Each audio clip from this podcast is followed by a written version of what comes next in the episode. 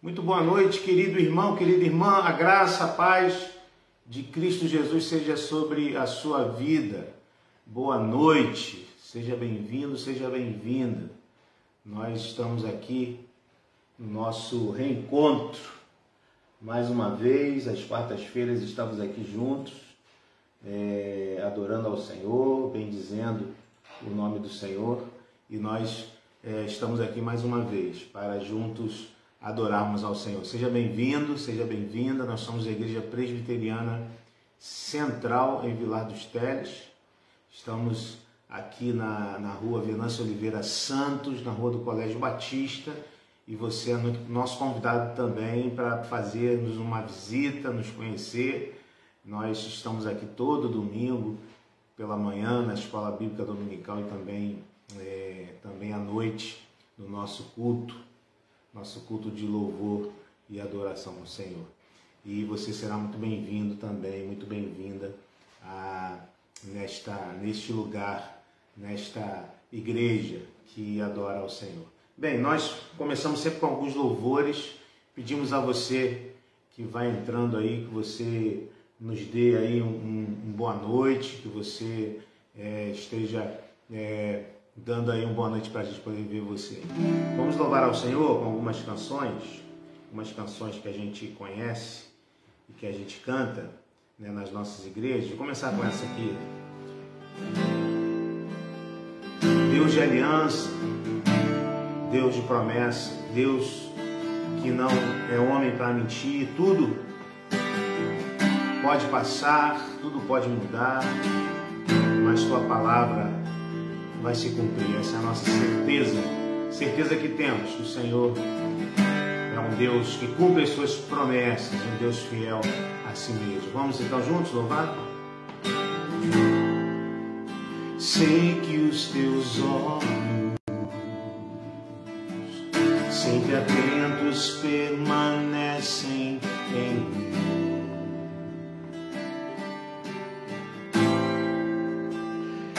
os teus ouvidos são sensíveis para ouvir meu clamor. Posso até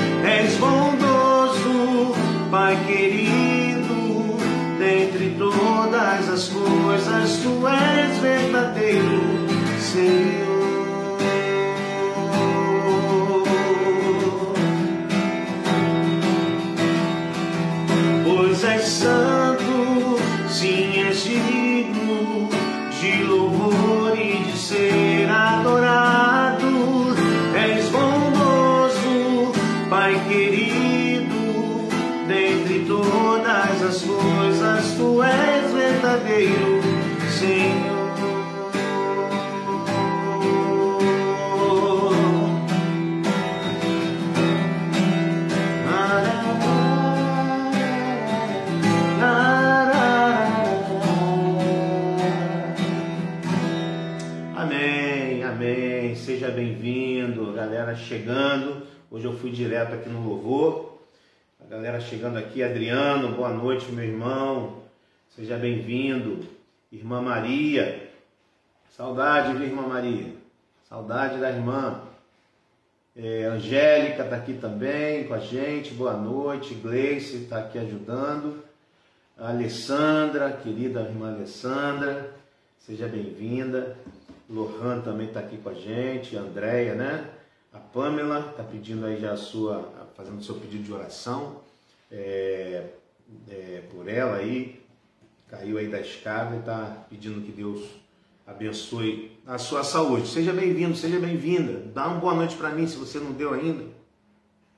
E também você tem a oportunidade aí de de fazer seu pedido de oração. Se você quiser, a gente vai estar orando ao final do nosso, do nosso encontro aqui. A gente vai estar num momento de oração, num tempo de oração, e você então é, pode fazer o seu pedido, seu pedido de oração é, nesta noite. Vamos então orar, irmãos. Vamos ah, pedir ao Senhor que abençoe esse tempo nosso, não só de oração, mas também um tempo de, de, de aprendizado né, na palavra do Senhor. Convido você então a nós orarmos pedindo isso. Né? Nós estamos, temos estudado os salmos, já estamos hoje no salmo número 15. Estamos indo salmo por salmo, que são orações, é, orações que a gente, é, que, os, que o povo de Deus fez, né? os salmistas, os, os poetas, né? os compositores, orações, canções que foram feitas é, nas diversas situações da vida de homens é, que no passado viveram situações de luta e nós então temos esta, este belo é, inário na nossa mão, né? o inário do povo de Deus. Vimos como na, no domingo passado, né? quando a gente estava vendo sobre a Santa Ceia, como o, o na, no rito da Santa da Páscoa, né? eram cantados ali o Halel, né? Salmo 113, ali, 718, ah, como esses hinos faziam parte da vida também litúrgica da igreja, do povo de Deus, do povo de Israel. Então, ah, são importantíssimos. Vamos então orar, pedir ao Senhor que abençoe a nossa, a nossa meditação nesta noite, pedir que Ele fale ao nosso coração nesta noite. Faça essa oração junto comigo. Vamos orar. Senhor, muito obrigado, Deus, pela oportunidade de estarmos juntos aqui.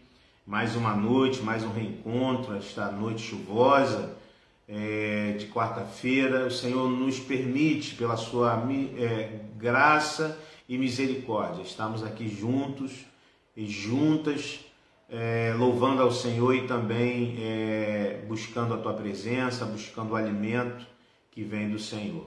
Que o Senhor fale ao nosso coração nesta noite, que o Senhor nos abençoe, nos ajude a, a, a sermos, Deus, alimentados de esperança, alimentados, Senhor, de confiança então, somente esperança e confiança no Senhor, em Jesus Cristo. Que assim, Deus, sejamos renovados na nossa fé e abençoados, Deus, na nossa, é, na nossa devoção ao Senhor. Abençoa, Deus, os irmãos que estão aqui, aqueles que vão depois estar, Senhor, é, é, acompanhando posteriormente. Sejam todos ricamente abençoados pelo Senhor. É a oração que nós fazemos no nome de Jesus. Amém. Amém. Boa noite, irmã irmã Gilda, seja bem-vinda, minha querida. Bem, vamos lá então, irmão, Salmo número 15. Vamos fazer a leitura deste salmo e depois vamos meditar um pouquinho neste salmo, salmo muito bonito, o salmo de número 15, que diz assim: Vamos lá.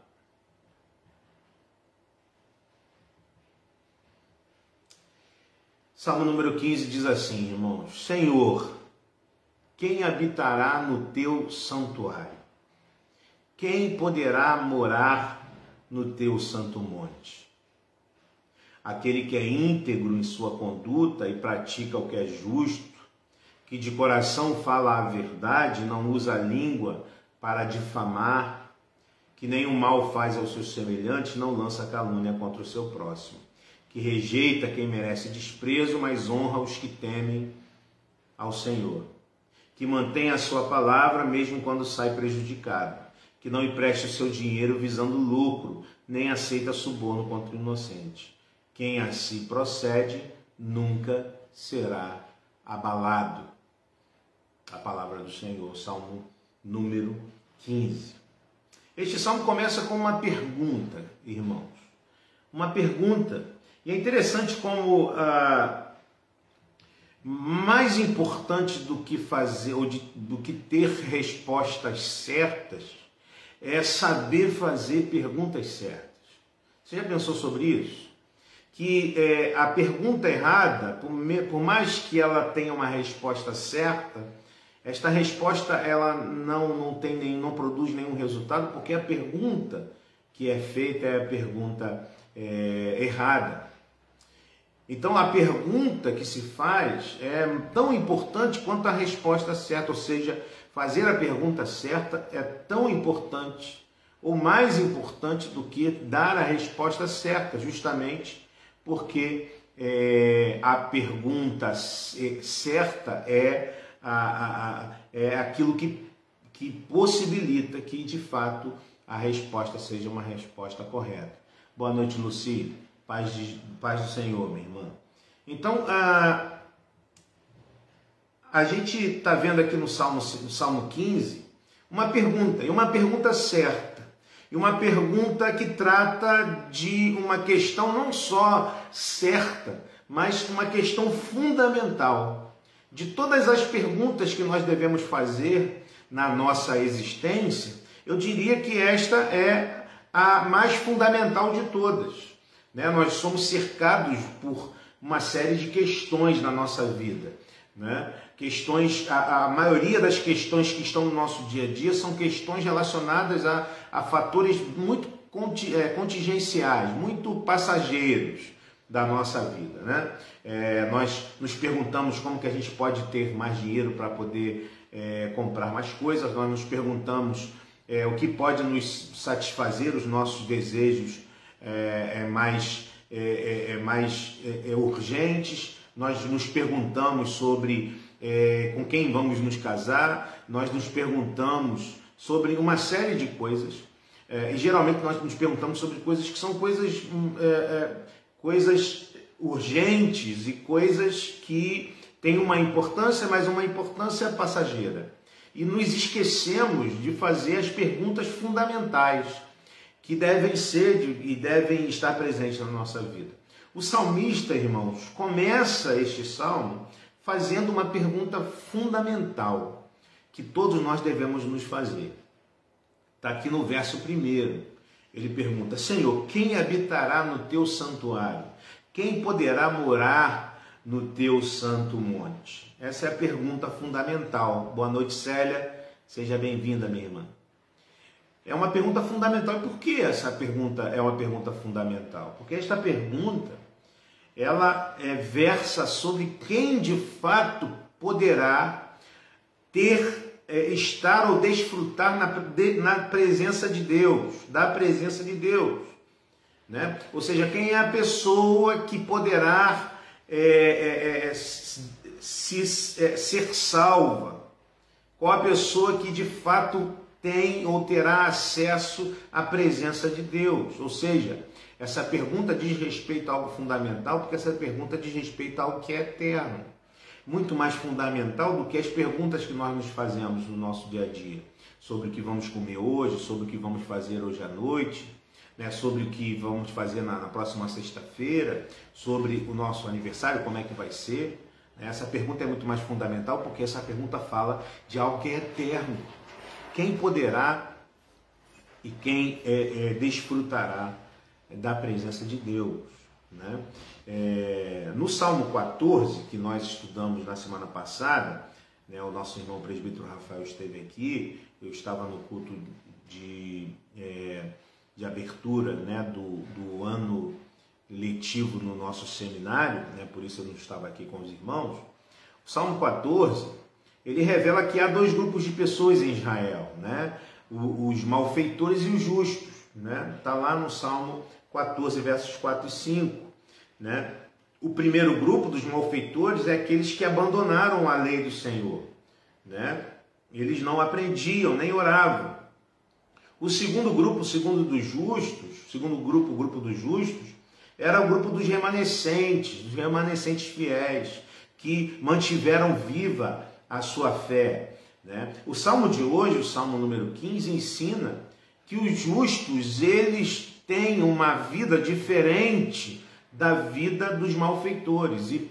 por favor, vamos entender aqui, né, porque parece numa primeira leitura, que é, toda aqui, é, tudo aquilo que vem nos versos 2 a 5 é condição para estar na presença do Senhor.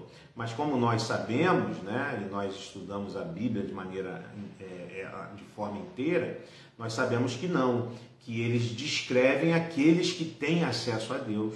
Essas é, essas é, qualidades descrevem aqueles que tiveram acesso a Deus pela fé no Novo Testamento nós entendemos isso né? que pela fé e pela graça do Senhor nós temos acesso a Deus e a partir disso vivemos uma vida diferente. Né? Então o Salmo 15 ele é, diz que os justos eles vivem uma vida diferente da vida dos malfeitores. É, a, a, o Salmo de hoje nos ensina que é aquilo que Tiago nos ensina lá no Novo, no Novo Testamento. Né? Que a fé sem obras é morta, que a fé que nós temos no nosso coração, quando somos justificados, ela gera em nós necessariamente uma nova vida, uma nova maneira de viver, uma nova postura frente à nossa, à nossa vida. Né? É, o profeta Malaquias, é, ele diz algo sobre isso, lá em Malaquias 3, 17 e 18. Ele diz assim: No dia em que eu agir, diz o Senhor dos Exércitos, eles, os justos, serão o meu tesouro pessoal. Eu terei compaixão deles, como um pai tem compaixão do filho que lhe obedece. Então vocês verão novamente a diferença entre o justo e o ímpio, entre os que servem a Deus e os que não o servem. Então, este que teve encontro com Cristo, este que tem, que, que tem acesso a Deus, ele tem uma vida diferente dos demais, porque a, a, a sua, a, a, sua vida demonstra, é, a sua vida é reflexo da sua relação com Deus. Né?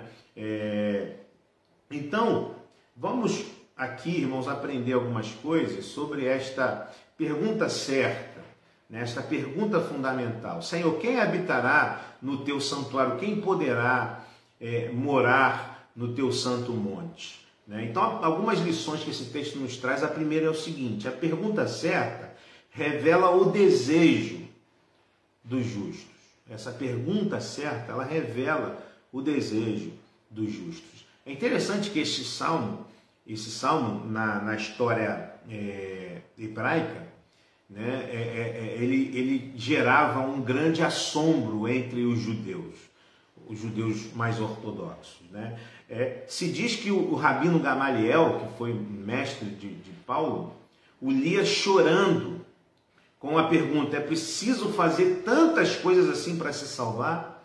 Né? Gamaliel lia este, é, este salmo chorando né, nesta interpretação equivocada, né, segundo a, o Novo Testamento, de que é, para ser salvo, para habitar no santuário do Senhor, era necessário seguir todas essas coisas que estão aí do verso 2 ao verso 5. Boa noite, meu irmão Alexandre, seja bem-vindo.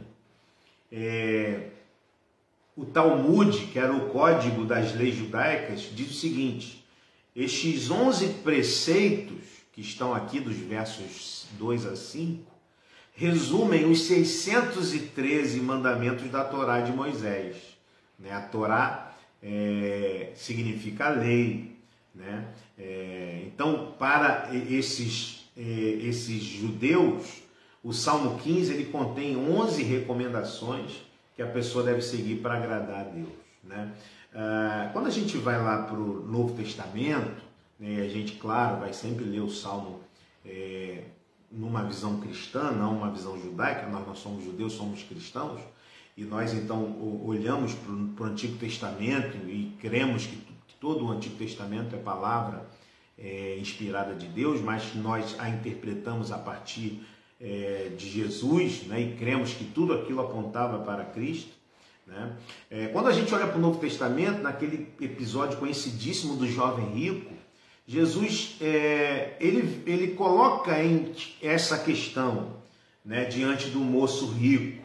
Aquele moço rico faz uma pergunta parecida com essa pergunta que está sendo feita.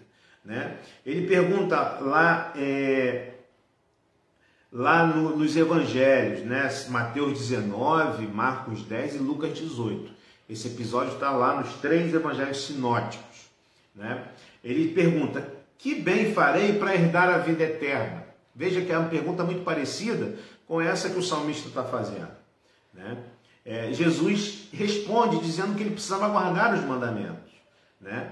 É, ele pergunta quais, ele quer saber quais mandamentos. Né? Jesus cita os mandamentos, alguns mandamentos, sobretudo os, os mandamentos de, é, de relacionamento horizontal, que são os, Os seis mandamentos, do quinto ao décimo mandamento, são mandamentos, dentre os dez mandamentos, são mandamentos relacionados à minha relação com o meu próximo. Os quatro primeiros mandamentos são mandamentos relacionados, é, que, que dizem respeito à minha relação com Deus. Então, uma, uma relação é, vertical e os outros uma relação horizontal.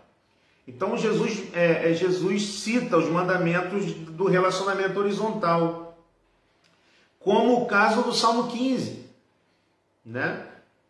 É, aí o moço, o jovem lá vai dizer que ele sempre guardou os mandamentos, é,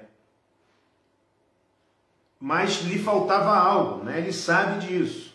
E é o texto de Mateus 19, 18 e 20 é, que diz assim: Quais? perguntou ele. Jesus respondeu: Não matarás, não adulterarás, não furtarás, não darás falso testemunho. Né? Todos esses mandamentos relacionados ao próximo. Honra teu pai e tua mãe. Ama o teu próximo como a ti mesmo. Disse o jovem: A tudo isso tenho obedecido, o que me falta ainda? O que ainda faltava àquele jovem? Jesus responde é, nos três evangelhos é, mandando ele vender tudo o que tinha e seguir a Jesus. Né? Então, os três evangelistas eles trabalham essa questão. Qual questão? É preciso seguir a Jesus acima de qualquer outro valor. Né? Porque para aquele jovem, os seus bens era algo muito precioso. Né? Ele se tornou um seguidor dos bens materiais. Ele precisava agora abandonar este Senhor para seguir a Jesus. Né? Então, voltando para o Salmo 15, agora numa perspectiva do Novo Testamento, é... porque sabemos que o Novo Testamento ele completa o Antigo Testamento, é... a questão do Salmo 15 é reformulada pelo jovem rico e respondida por Jesus. Como? Para ter a vida eterna, você precisa me seguir. É o que Jesus está respondendo àquele jovem. Para ter a vida eterna, ou para habitar no santuário de Deus, ou para morar no santo monte do Senhor, você tem que abandonar todos os seus senhores e me seguir. Ou seja, você precisa se render a mim, precisa crer em mim, precisa se entregar a mim. Né? É, quem segue a Jesus morará com Deus. Isso se chama salvação pela graça, por meio da fé. Né? É, na perspectiva do Novo Testamento, portanto, a pergunta do salmista não prescreve uma condição para ter acesso a Deus e para morar com Deus. Né? É, não prescreve uma condição, mas descreve um desejo. E por isso a pergunta certa revela o desejo do ímpio. Qual o desejo do justo? Qual o desejo do justo? desfrutar de Deus para todos sempre. Né? E Davi deixa isso muito claro, por exemplo, no Salmo 16, que nós vamos ver semana que vem, versos 5 e 11, ele diz: Senhor, tu és a minha porção e o meu cálice, és tu que garantes o meu futuro. Tu me farás conhecer a vereda da vida, a alegria plena da tua presença, eterno prazer à tua direita. Então, o justo a, a, o justo ele revela em sua vida que ele habitará no santuário de Deus a, a partir do desejo que ele tem de estar na presença do Senhor, do desejo que ele tem de, de viver com o Senhor, de estar com o Senhor. Então essa pergunta certa revela o desejo do justo, alegria plena na presença de Deus. Então, quem assim não deseja Deus não pode dizer que é, que é salvo, que teve um encontro com o Senhor. Isso nos faz pensar algumas coisas importantes e interessantes, meus irmãos. Primeira pergunta que eu devo, devo fazer a você, e eu faço a mim também, é: eu tenho desejo de estar na presença do Senhor? Outro dia eu estava ouvindo uma frase interessante, né? Ah, não é bem, eu vou, eu não sei direito exatamente como ela é, mas ela diz assim, ela dizia assim: se você não quer estar na presença do Senhor aqui, como que você quer viver eternamente com o Senhor? Como é que você quer se você não tem prazer em estar, em estar é, na presença do Senhor, em buscar o Senhor, em estar buscando a Deus é, no conhecimento da Sua palavra, em estar buscando a Deus em oração. Né? É algo que nós devemos pensar. Temos prazer em buscar o Senhor, temos prazer em estar na presença do Senhor. É claro que estamos sempre na presença do Senhor, Ele está sempre diante de nós, mas é, temos prazer em estar buscando ao Senhor todo o tempo, em estar buscando ao Senhor através da palavra. Qual, qual é o nosso prazer? É, é o que nós devemos perguntar. Né? Quem é o nosso Senhor? O que, o que nos, é, nos, é, é, nos cativa o coração é o que nós devemos perguntar. O que nós amamos sobre todas as coisas. O jovem rico amava o dinheiro. E quando ele pergunta o que eu devo fazer para ter a vida eterna, é a mesma pergunta do salmista: quem habitará no teu santuário? Jesus coloca diante dele uma questão: ó, vende tudo que você tem e me segue. Porque só pode herdar a vida eterna aquele que quer e deseja seguir a Jesus Cristo. Então, a primeira pergunta, é, a primeira questão né, que nós colocamos, né, a pergunta certa ela revela o desejo dos justos e vai na direção de que é, quando nós temos um encontro com Cristo, o nosso desejo se torna então estar na presença do Senhor. Ele deixa de ser algo é, insignificante e passa a ser ah, algo a coisa mais importante da nossa vida. Então nós passamos a desejá-lo, a ter como o salmista mesmo diz, a corça no deserto anseia pelas águas. É, também nós ansiamos pela presença do Senhor. A pergunta certa também remete ao destaque dos justos. Né? Os justos se destacam naquilo que fazem. Né? Isso nós vemos no salmo, no salmo todo. Né? O salmo que diz, o salmista começa com uma pergunta, quem, é, Senhor, quem habitará no teu santuário, quem poderá morar no teu santo monte, ou seja, quem viverá, quem terá é, é, é este, é, é, este encontro com Deus e viverá com Ele eternamente. E o salmista responde: aquele que é íntegro em sua conduta, aquele em prática, e pratica o que é justo, de coração fala a verdade, não usa a língua para difamar, que nenhum mal faz ao seu semelhante, não lança calúnia contra o seu próximo, que rejeita quem merece desprezo, mas honra os que temem ao Senhor, que mantém a sua palavra, mesmo quando sai prejudicado, que não empresta o seu dinheiro visando lucro, nem aceita suborno contra o inocente, quem assim procede nunca será abalado. Então, de acordo com o nosso salmo, temos aqui 11 os traços que destacam os justos dos injustos. Né? É... São características, são qualidades destes que é, tiveram encontro e seguem a Jesus. Né? É curioso que tudo o que se requer do justo nesse salmo, irmãos, diz respeito ao seu relacionamento com o próximo. Interessante isso. Nada aqui descreve como, é, é, como, o, como deve ser o relacionamento do homem com Deus. Nada aqui está é, ligado a, a, este, esta relação vertical. Mas tudo aqui está linkado com esta relação horizontal. Né? É, então, o correto é ler esse salmo na perspectiva da vinda do Messias. Porque sem Cristo é impossível agradar a Deus, nem se conseguirá praticar o que está dito no salmo. Nós não conseguiremos viver isto sem Cristo Jesus. Né? Por isso é que o cristão lê como alguém que já teve o seu problema com Deus resolvido, alguém que já teve a sua relação com Deus é é, é, é, é, reconectada de forma graciosa. Né? Tudo foi resolvido entre nós e Deus por Jesus Cristo. Né? A, a, a guerra, a, a rebelião que existia foi sanada e agora nós estamos em paz com Deus. E pela fé, o justo agora ele se apropria dos benefícios da cruz. Né? É, e aí ele começa a viver uma vida diferente ele começa a viver uma vida que, é, de, que, que destaca essa, essa sua relação amorosa, misericordiosa com o seu próximo. Né? Então, o amor a Deus está declarado na forma como ele fez a pergunta fundamental. Qual é a pergunta fundamental e certa aqui? Senhor, quem habitará no teu santuário? Quem poderá morar no teu santo monte? Né?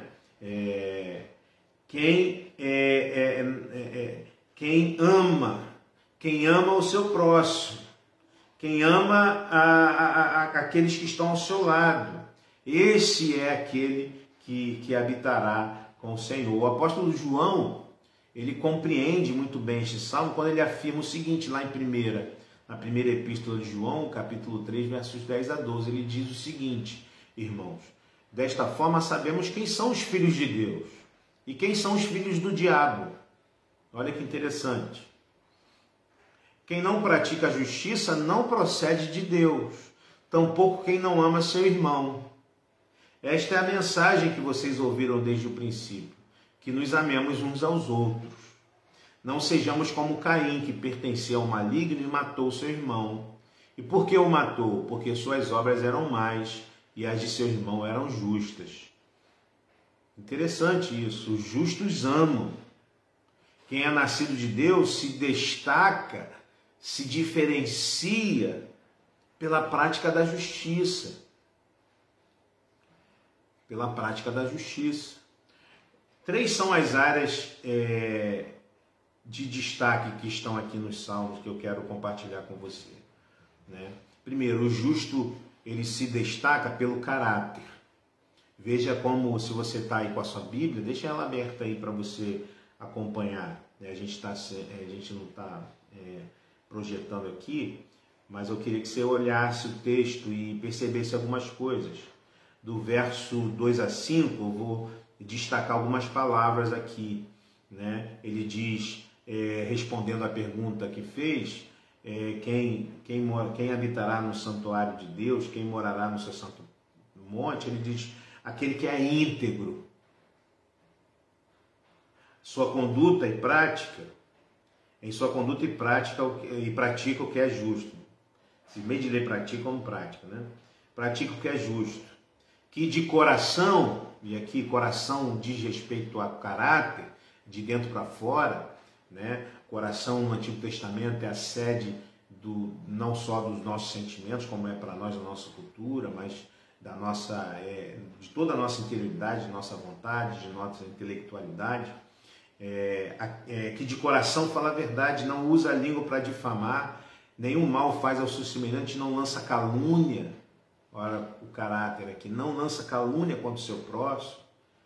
Ele rejeita quem merece desprezo, mas honra a quem é, os que temem ao Senhor. Né? Ele mantém a sua palavra mesmo quando sai prejudicado. Ele não empresta o seu dinheiro visando lucro, né? nem aceita suborno contra o inocente. Então o justo se destaca pelo caráter a, a, a, o encontro com Cristo transforma o nosso caráter, ou deve transformar o nosso caráter. Nós éramos homens e mulheres que vivíamos uma vida, é, no que diz respeito ao nosso caráter, uma vida é, é, desordenada, mas quando Cristo é, nos encontra, não, Ele não nos encontra porque nós temos caráter, mas quando Ele nos encontra, nós passamos a, a ser transformados no nosso caráter. O justo se destaca pelo seu caráter. O justo se destaca pela sua conversa. Interessante perceber aqui como o salmista ele dá importância ao, a, a, nossa, à nossa linguagem, ao que nós falamos, e como é importante isso. É, acompanha comigo aí na sua Bíblia de novo, eu vou destacar aqui algumas, alguns trechos. A partir do verso 2, ele diz: Quem habitará no, no, no, no santuário do Senhor? Aquele que é íntegro em sua conduta e prática e pratica o que é justo. Agora, ó, que de coração fala a verdade. Né? Então, a conversa do justo é uma conversa onde há verdade. Ele não, é, ele não usa de artimanhas, ele não usa de falsidade né? ele é transformado é, nisto. Ele continua, não usa a língua para difamar. Não usa a língua para difamar o outro. Olha só que coisa interessante e importante. Né? A gente, eu já falei várias vezes sobre isso. É, como hoje nós vivemos um tempo onde difamar o outro é algo muito fácil e algo muito sério. Né? Em tempos de internet, de redes sociais, nós temos uma responsabilidade, olhando para esse texto, como discípulos de Jesus, como justos, homens e mulheres que foram justificados pelo Senhor, de não passarmos informações falsas, de não compartilharmos fake news, de não sermos massa de manobra para pessoas que querem disseminar mensagens, informações falsas, com segundas intenções. Estamos aí em ano de eleições e faço de novo essa, é, é, essa observação né? e esta exortação. Temos que ter cuidado com isso, irmãos, não podemos nos tornar esta massa que vai compartilhando tudo que recebe, só porque aquilo está de acordo com o que, com, que, com que a gente pensa.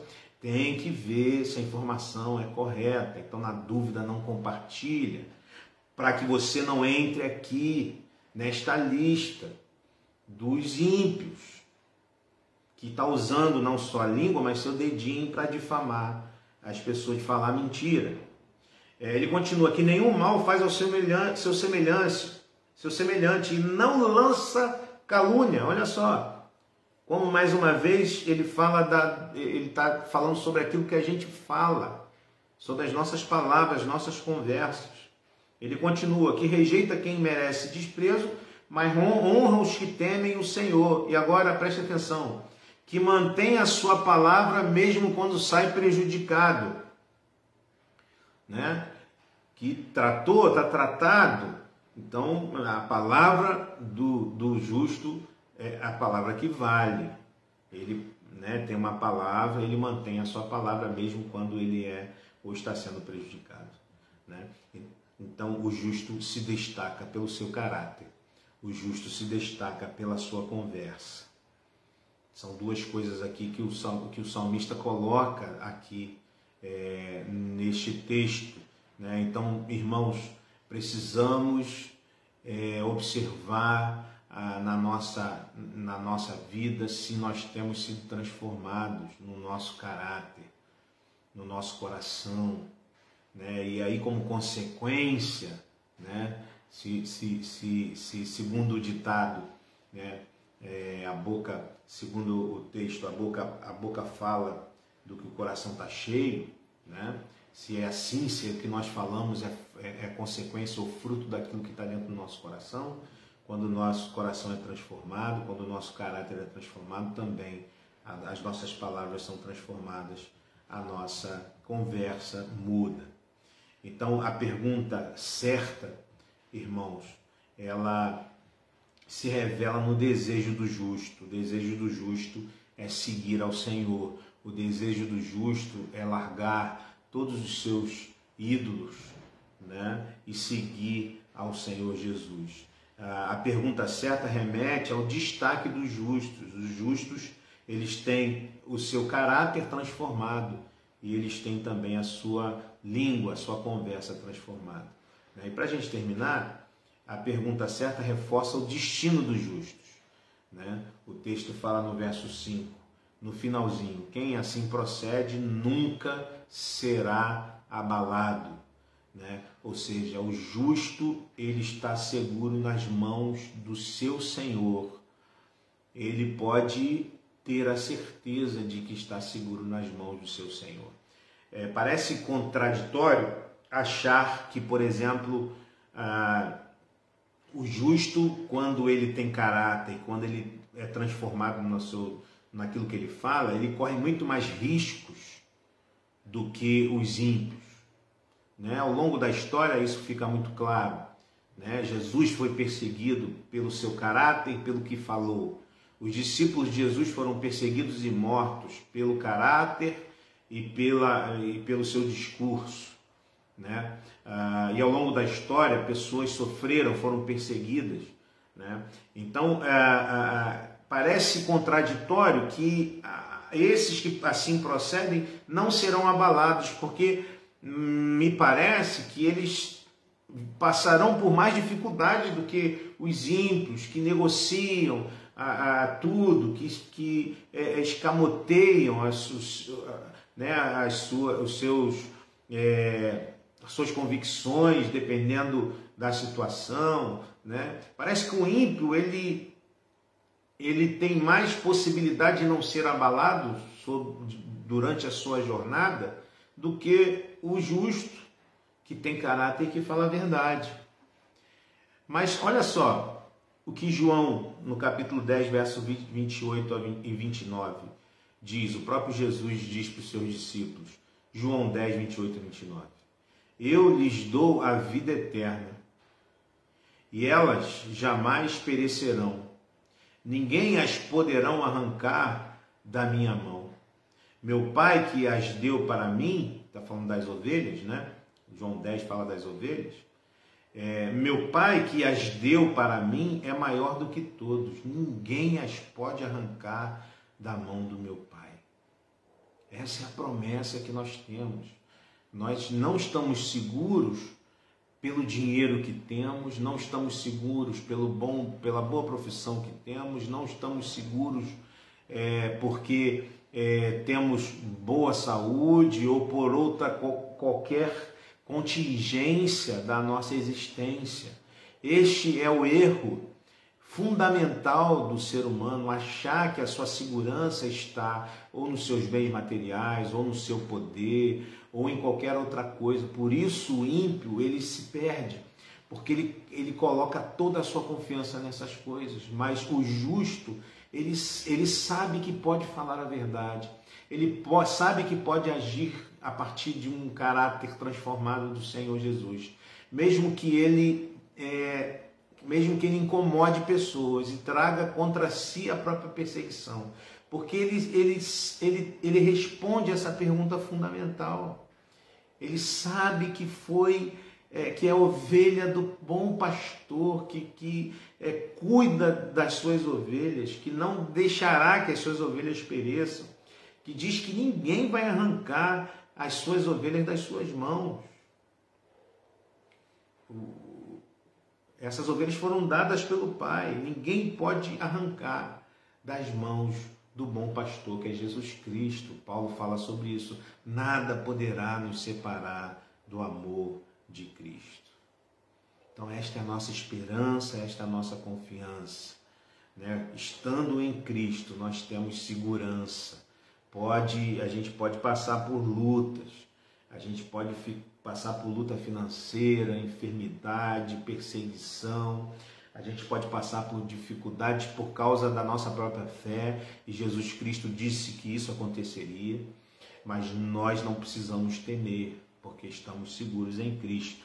Quem assim procede nunca será abalado. Esta é a, é, é a promessa do Senhor. Que Deus nos abençoe, irmãos. Que Deus nos dê força para a gente, a cada dia, desejar mais estar com o Senhor, estar na presença do Senhor. Né? Cada vez mais a gente aprender que o que mais vale nesta nossa existência é estar com o Senhor. E todas as outras coisas são consequência, como diz o texto bíblico. Né? Buscai, pois, em primeiro lugar o reino de Deus, a sua justiça e todas as outras coisas serão acrescentadas. Jesus não quer nos, tirar nada, nos tirar trabalho, profissão, vocação, prazeres. Ele não quer nos tirar nada, não, ele não quer. Pelo contrário, ele quer que nós desfrutemos disso tudo de forma plena. E isso só pode acontecer quando nós temos e fazemos tudo isso para a glória dele, ou seja, colocamos ele em primeiro lugar que a, a, a nossa vida também seja uma vida diferente, transformada. Primeiro no nosso coração, ou seja, no nosso caráter. No nosso caráter. Precisamos de pessoas, de crentes de caráter, com caráter transformado, que querem viver é, e ter o caráter de Cristo Jesus. Né? E que este caráter transformado gere palavras abençoadoras, palavras verdadeiras, palavras de bênção e não palavras enganosas, palavras de maldição, né? palavras que, que não abençoam, pelo contrário, palavras que matam, que machucam, que é, ofendem. Né? Nós, infelizmente, vivemos um tempo assim, e muitos irmãos é, se perdendo naquilo que tem falado, naquilo que tem compartilhado. Né? Hoje em dia, falar não é só com a boca, a gente fala o tempo todo com, também com o nosso celular, nas redes sociais. Então, tomem cuidado, tomemos todos nós cuidado com aquilo que nós estamos falando. É, e, finalmente, é, a gente crer de todo o coração que, que os justos, eles é, nunca serão abalados, porque eles têm, é, são é, e pertencem ao bom pastor. Né? Eles, pertencem, eles pertencem a Jesus e nada nem ninguém poderá tirá-los das mãos dele. Esta é a bênção e esta é a certeza que a gente tem em nosso coração. Que Deus te abençoe, que Deus te fortaleça